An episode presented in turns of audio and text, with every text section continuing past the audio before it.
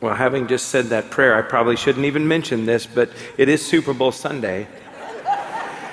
and uh, it, uh, it's interesting because for the second year in a row now, the Super Bowl is being played in the home stadium of one of the teams that's in the game the Los Angeles Rams. By the way, I went to college with the general manager of the Los Angeles Rams. We played intramural football together.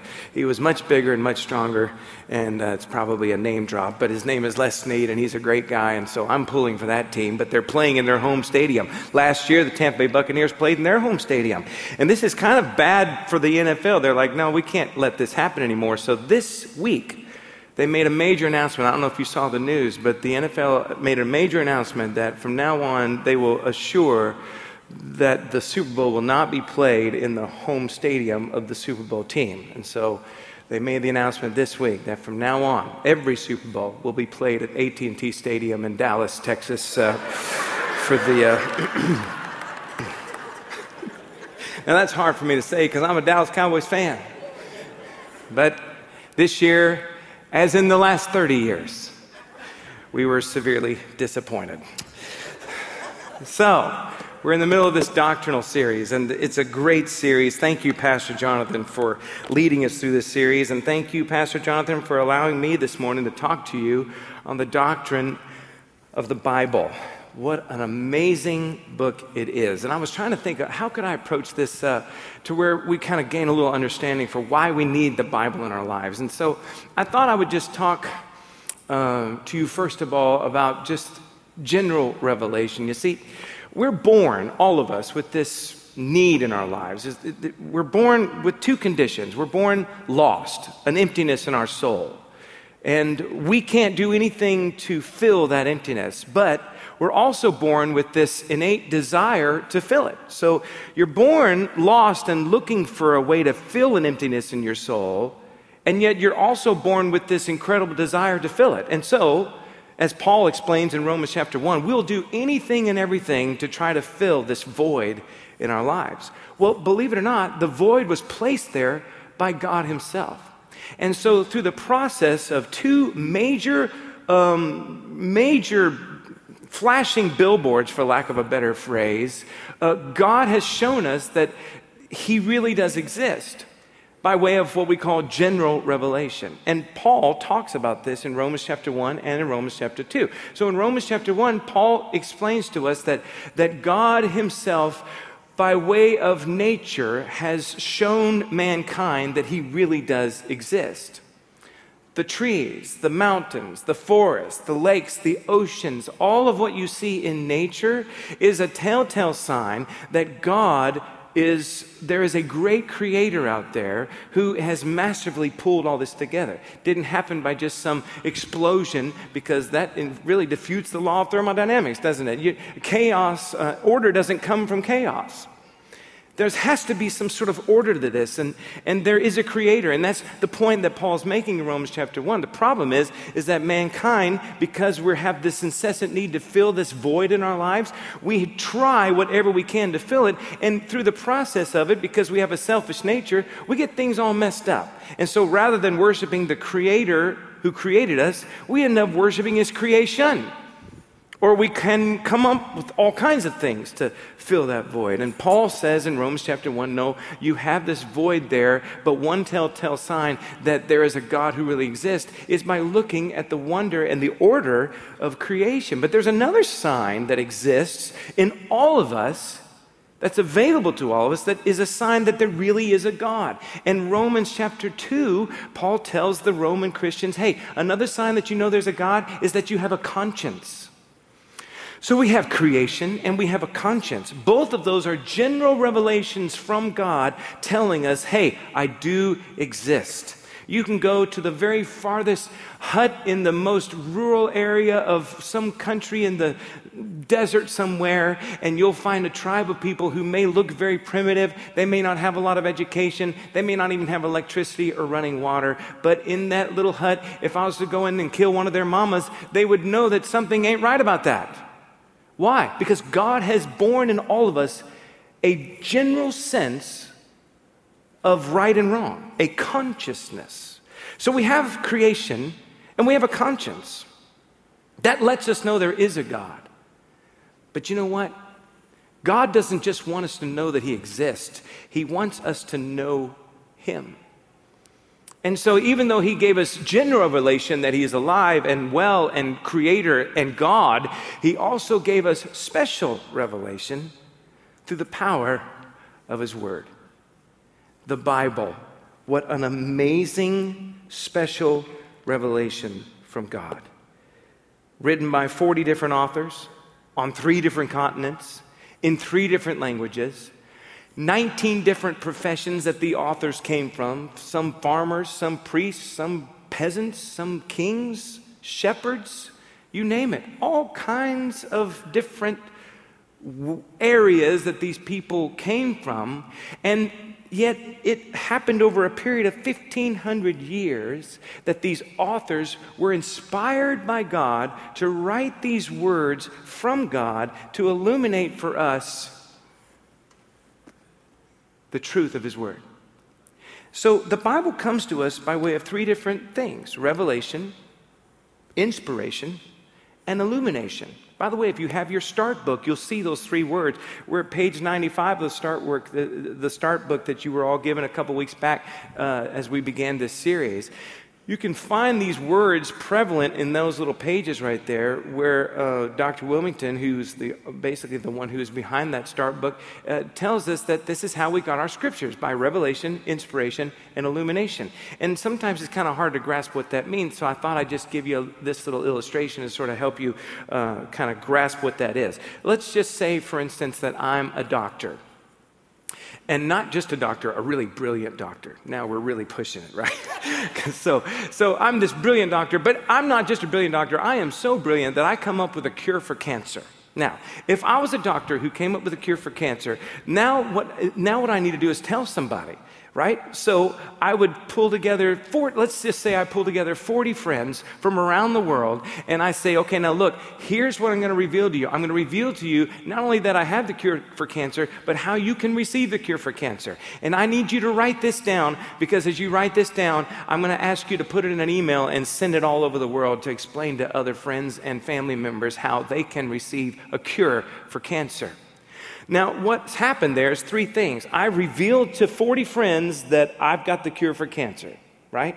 So I'm telling them that and then asking them to now, in, through inspiration of this new information, write it down and then illuminate this information into the hearts and minds of their friends so that they can also know the truth that I've got a cure for cancer. That's exactly how the Bible comes to us by revelation from God to man into their hearts, and then from man to paper by inspiration to write it down, and then from paper into the hearts and the minds of people like you and me who read the truths of the Scripture. So the Scriptures come to us by those three ways revelation, inspiration, and illumination. And so, as believers, we really need to consider the fact that we need to do three things with this Bible.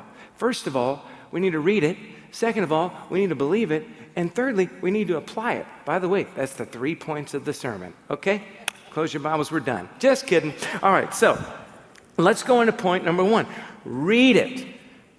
What am I reading? Well, I just explained to you how it's 40 different authors who came together and over the course of 1500 years were inspired by God. By the way, the base scripture for this entire message you'll find in 2 Timothy 3, verse 16. All scripture is breathed out by God and is profitable for teaching, for reproof, for correction, and for training in righteousness, that the man of God may be complete and equipped for every good work. But if I was to give you a second verse for this message, it would be Hebrews chapter 4, verse 12. For the word of God is living and active and sharper than any two edged sword, piercing to the division of soul and spirit, of joints and marrow, and discerning the thoughts and the intentions of the heart. You see, what happens is when you begin to read this Bible, you begin to discover that it really is alive. This is not just a dead book written hundreds of years ago. No, this thing is alive. And every time you open it, you, the Lord just kind of illuminates a new truth to you. You can read the same par- parable of Jesus 50 times, and every time it'll speak to you in a little different way. Why? Because it is living and it's active, and it's sharper than a double edged sword in the sense that it penetrates your heart just right where you need surgery from the Lord that day in your heart and in your mind. So, what are you reading? Well, ultimately, it's a how to book. If this was part of the Dummies series, it'd be Living for Dummies. This is a how to live book. This is your basis for it, right? But it's not just that, it's also a history book, it's a geographical book, it's a genealogical book. It tells the entire history of the race of the Jewish people. And yes, they really are a race. Not just a race, God's chosen race, by the way. But it's a textbook, it's a book of wisdom. It's a book of philosophy. It's a science book. It's an archaeological book. All of it in this one little book right here.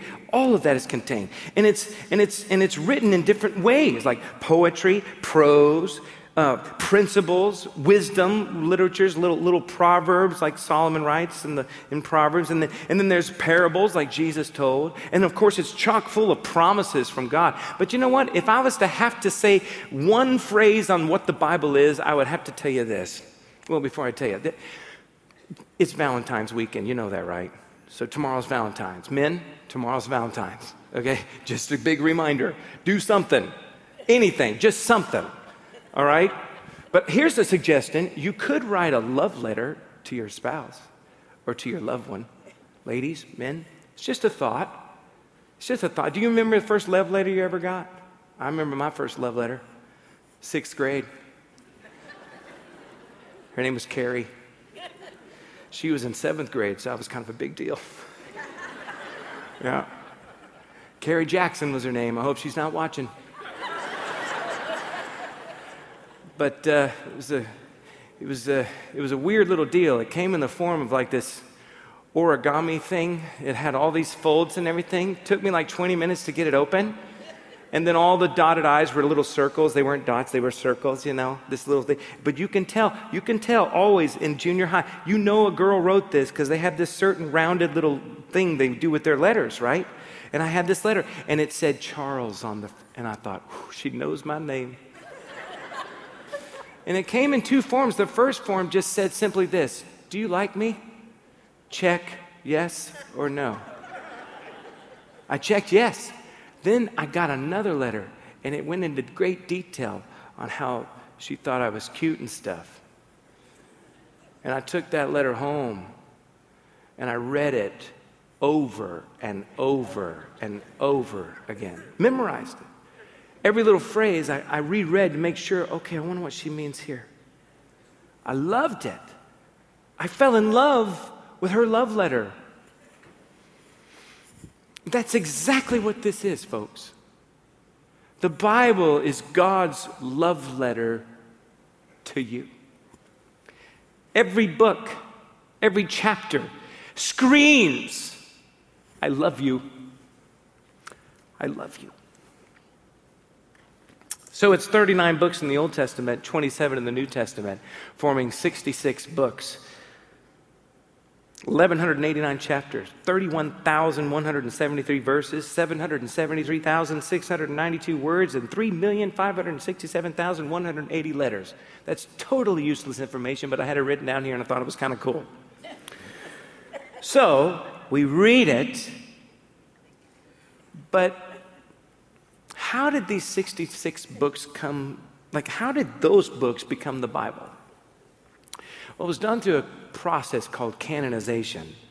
And, and, to explain the process of canonization in 30 seconds is really difficult to do. But suffice it to say, and you can study all you want to in this, it's actually mentioned briefly in our, in our start book as well. But the Old Testament was pretty cut and dry. By 300 BC, the canon of the Old Testament had been determined. And canon basically means the measuring stick. What, we, what, what is the measuring stick for what is actually Scripture?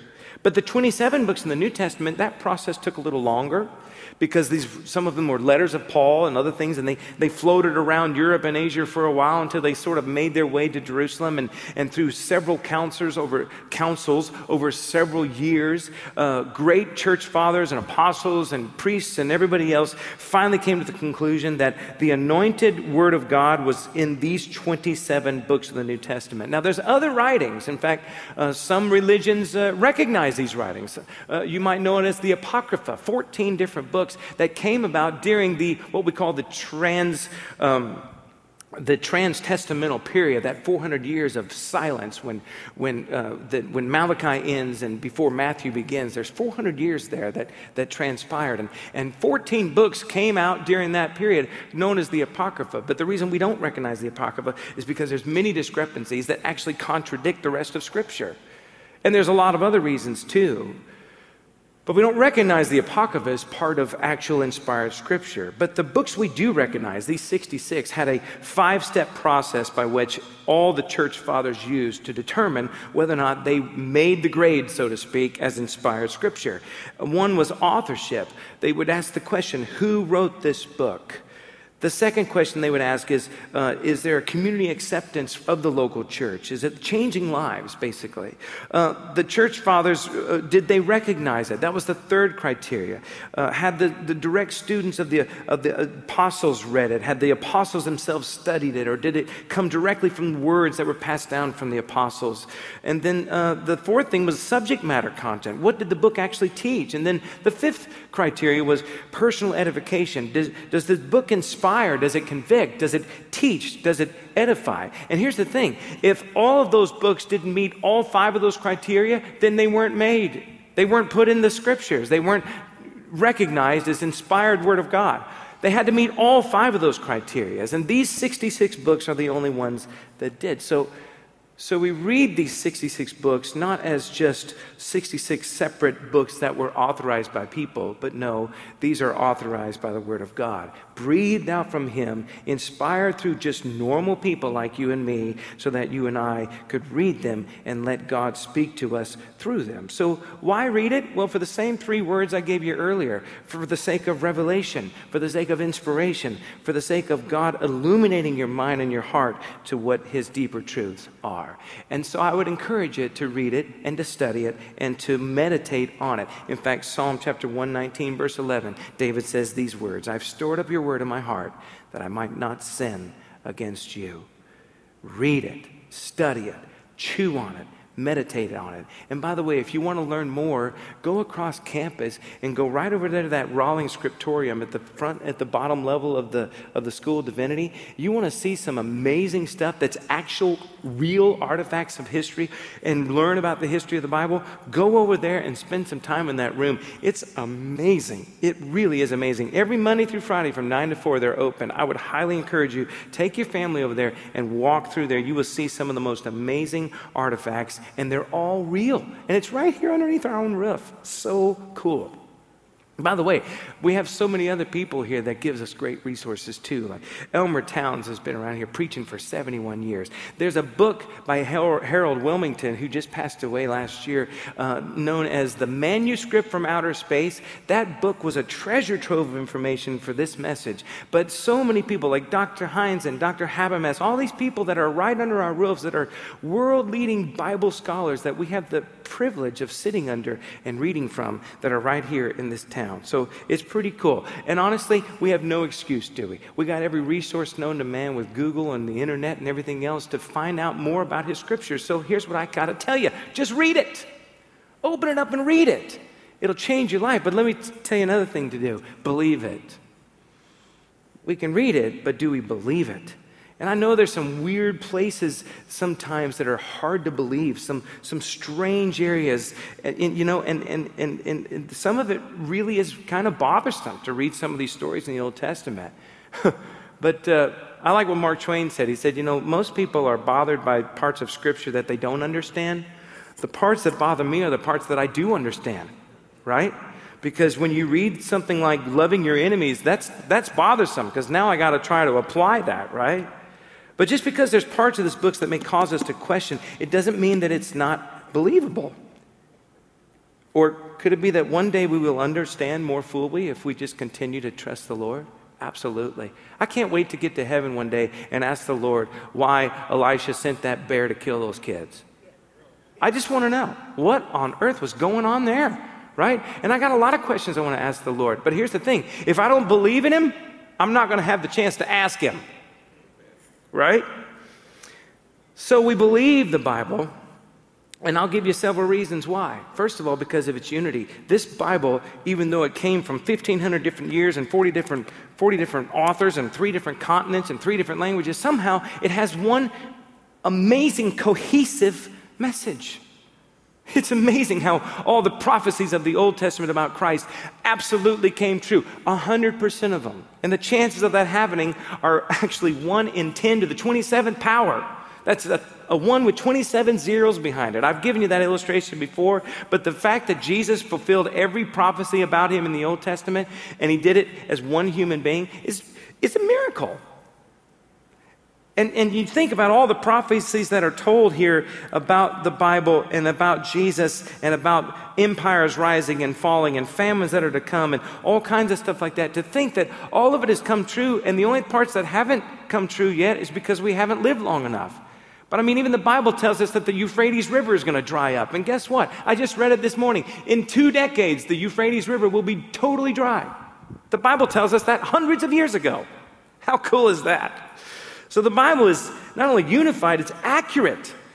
Let me give you several ways. First of all, historically. I mean, look at What's so fun about watching archaeological digs and things like this and reading history is that the longer we live and the more things we dig up, the more the Bible proves itself true. The digs of Jericho, the, the book of Acts, all those places, they really did exist. The flood, the, the, the, flood that destroyed the world. There's great evidence for a massive flood.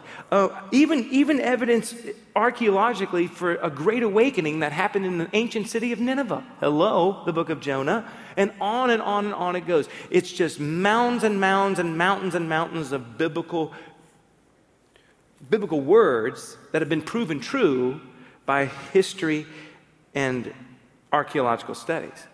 But the Bible is also accurate scientifically.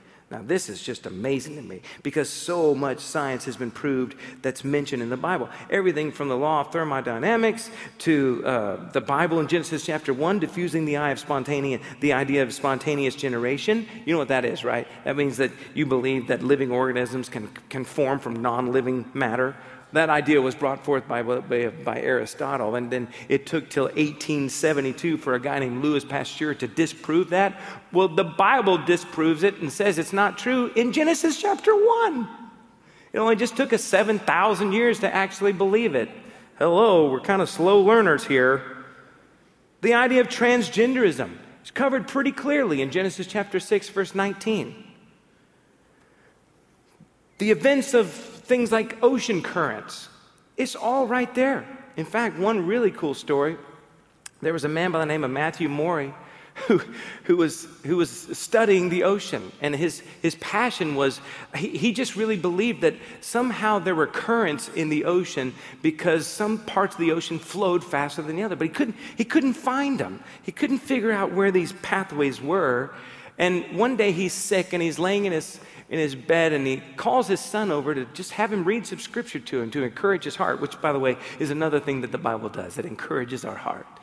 And, he's read, and his son is reading scripture from Psalm chapter 8, and, he, and he's reading that wonderful passage that David wrote that says, Who am I that you are mindful of me? And he starts talking about all the wonders of nature. And then he gets to verse 8, he says this The birds of the heavens and the fish of the sea, whatever passes along the paths of the seas. And then he just keeps reading. And, and Mr. Maury grabbed the arm of his son. He said, Wait, wait, wait, go back, go back, read that again.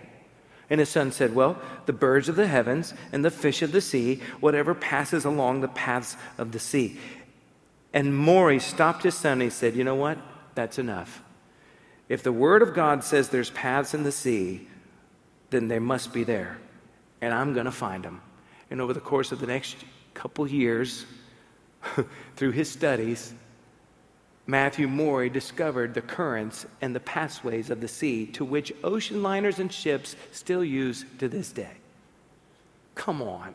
And it's right there in Psalm chapter 8, written in 800 BC. And here he is in 1840. And God is using the Word of God to help this scientist discover the currents of the ocean. I just think that's so cool. But there's so much more. And the Bible also, we should believe it because of its resiliency. Multiple times throughout history, there's been attempts to destroy the Bible. Every one of them have failed. You can go to Diocletian, the emperor of Rome, who tried to destroy every scripture. That, and, and, by the way, it was in 303 AD, so we know then that there was some sort of canonization that had happened by then anyway, because by 303 uh, AD, Diocletian's trying to destroy the Bible. And he thought he had done it, even built a monument on where he burned the last of the scriptures. And then just 20 years later, Constantine, who was a Christian, asked if anybody happened to have a copy of the scriptures. And within 24 hours, he had 50 copies. How cool is that? But others, like Pope Innocent III, Pope Innocent III in 1099, tried to destroy every word of scripture. Why? Because if the people get to read it, that destroys his power. He's a pope for crying out loud and doesn't want the people to know the Bible. Sounds crazy to us in this day and age, but that's the way it was back then. All the way up to people like Thomas Paine in America and Robert Ingersoll. They've all tried their best to destroy the Bible. One of my favorite stories is Voltaire, French philosopher. He, he made this arrogant statement in 1776. He said, 100 years from, day, from this day, there will not be a Bible on earth except the one that is looked at in some museum someplace. He made that statement, and ironically, within 50 years of his death, his very house where he wrote those words was a storehouse for Bibles and gospel tracts for the Evangelical Society of Geneva. and the printing press that he used to print his ilk and his anti Christian rhetoric was used to print Bibles. Today, the Bible is still read by millions. In fact, 100 million Bibles a year are sold on average, while very few people have any idea what Voltaire had to say nor do we care. So you can read the works of philosophers like Marcus Aurelius or Plato or Socrates or Descartes or Nietzsche, or you just take your pick. And you can take books like, like uh, you know, that these people have written, or you can consider the lifestyles of the Gnostics or the Epicureans, and you can look at other religions like, like Islam or Mormonism or Scientology or Jehovah Witness. But none of these works, none of these religions, none of these books, none of these philosophers, none of those prophets have the power within the Word words of this book right here to change your life or to save your soul. None of them. Only this book. So, have you considered the power of this book? Have you considered the fact that it can change your life?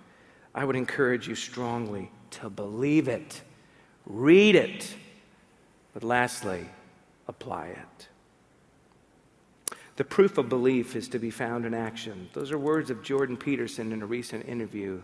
I love watching this, this pathway that Jordan Peterson is on. He's a well known philosopher, psychologist, but he used to just completely not believe there's a God, and now you're just watching him as he's slowly becoming a believer. And he said those words the proof of belief is to be found in action. You know, to claim we believe the Bible and to believe in God and to believe that Jesus has saved us means that we speak the truth, we proclaim the truth, but it also means that we live out the truth. It's a dangerous thing to say we believe in something and yet we don't act it out. When we do that, it's an empty claim. The truth is, most of us say we believe, but only about 60 to 70% of what we say we believe is what we actually live out. So, in a sense, we're, we're mismanaging our beliefs. And if we are mismanaging our beliefs, I guess it sort of begs the question do we really believe it at all? I mean, is what we say we believe truly the deep and life changing conviction of our heart? For most of us, it's not. For most of us, to really be a Christian is kind of a casual, part time deal, right? So we embrace the easy stuff. Come to church once a week. Give a little tip of money to the Lord. Enjoy some good music. Those things are pretty easy. But God has called us to something a little bit more difficult. Jesus said, Take up your cross daily and follow him. We're told to love our enemies.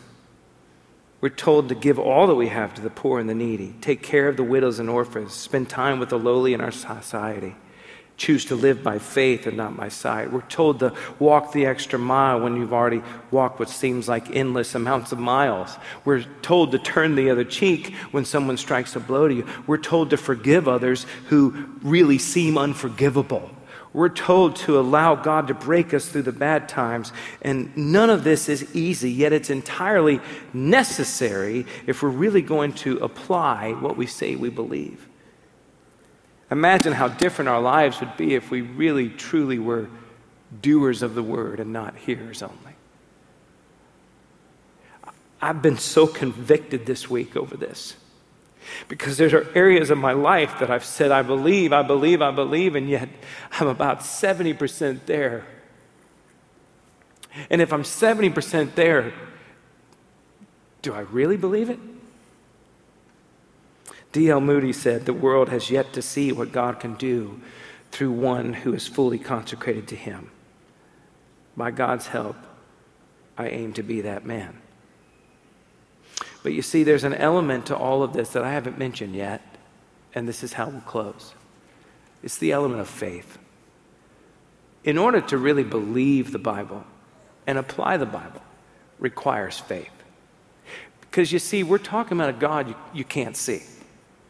We're talking about a Savior who we've never seen his nail scarred hands. But when you think about it, we exercise faith in everything we do. You put faith in your car to get you to this church today. You put faith in the seat that you're sitting on that it's going to hold you up. It's like the wind. You can see the effects of the wind, but you can't see the wind, and yet you believe it's wind. That's the illustration that Jesus gave in John chapter 3. So, in order to really apply and believe this, requires one big step of faith. Because faith is the substance of things hoped for and the evidence of things unseen. It requires that we place our faith in Him. But I'm going to tell you right now when you do, your life is changed forever. And you will live a life that is daily sweetened and made more assured because of the power of His Word if you just spend time in it. Hmm. So there's this war going on within ourselves.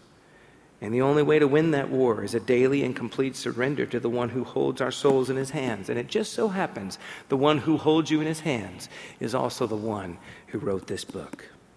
So if we say we believe it, then the one true sign that we do is our daily application of it.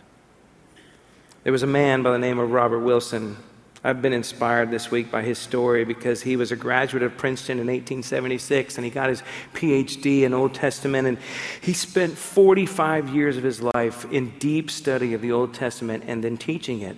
And through the years, his life just became this living picture and example of what Jesus can do in and through one particular life. And he was a massive blessing to thousands of students. But in one particular class, at the end of his class, in a passionate speech on the trustworthiness of Scripture. This distinguished old professor who'd spent his life teaching this book, he said with tears in his eyes, Young people, there are many mysteries in this life I do not pretend to understand, many things that are hard to explain, but I can tell you this morning with the fullest assurance in my heart that Jesus loves me. This I know, for the Bible tells me so. Can I just tell you something as we close today? The reason that story means a lot to me is because it was 45 years ago. I got saved when I was six years old. I'm 52, so it was almost a little over 45 years ago now that, um, that I've known the Lord. And I've had good days and I've had bad. And I've had victories and I've had valleys. I've had days when I really believed and days when I really questioned. I've had sin in my life. I've had days when I was close to Him everything in between, fought diseases, fought battles, fought relational problems, just like you have. But I can tell you, after 45 years of walking with the Lord as best I know how, I can honestly say, Jesus loves me. This I know, because this Bible tells me so. And I can tell you, Jesus loves you. This I know because the Bible tells you so. So, will you read it? Will you study it? Will you ask the Holy Spirit to illuminate in your heart and your mind the goodness and the riches from which this book contains? And will you apply it? Because I promise you, if you do, your life will be changed forever. There's an old chorus that we sang when I was a kid. We used to sing it. And I thought, you know, maybe that'd be the best way to close this service for us just to quietly stand together and go back to those nursery days when some of you were growing up in church. You sang this song with me. But as we sing it, I just want you to know the altar here is open. I want you to open your heart and your mind and your ears to what the Lord has for you. And just ask the Lord, ask Him to help you through the scriptures become the person He wants you to be. But if there's an emptiness in your soul, like I talked about at the very beginning in this message, then why don't you come down and by a step of faith, surrender your heart to Christ? If you do that, this word will take on a whole new meaning. A whole new meaning. You remember this? Jesus loves me, this I know.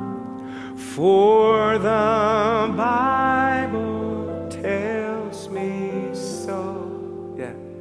Little ones to him belong.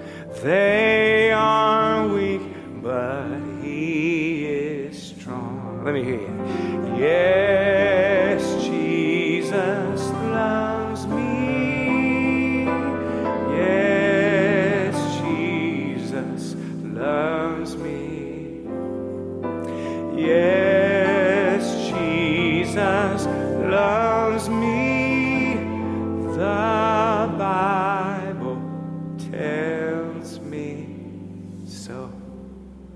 So read it, believe it, apply it as you go today.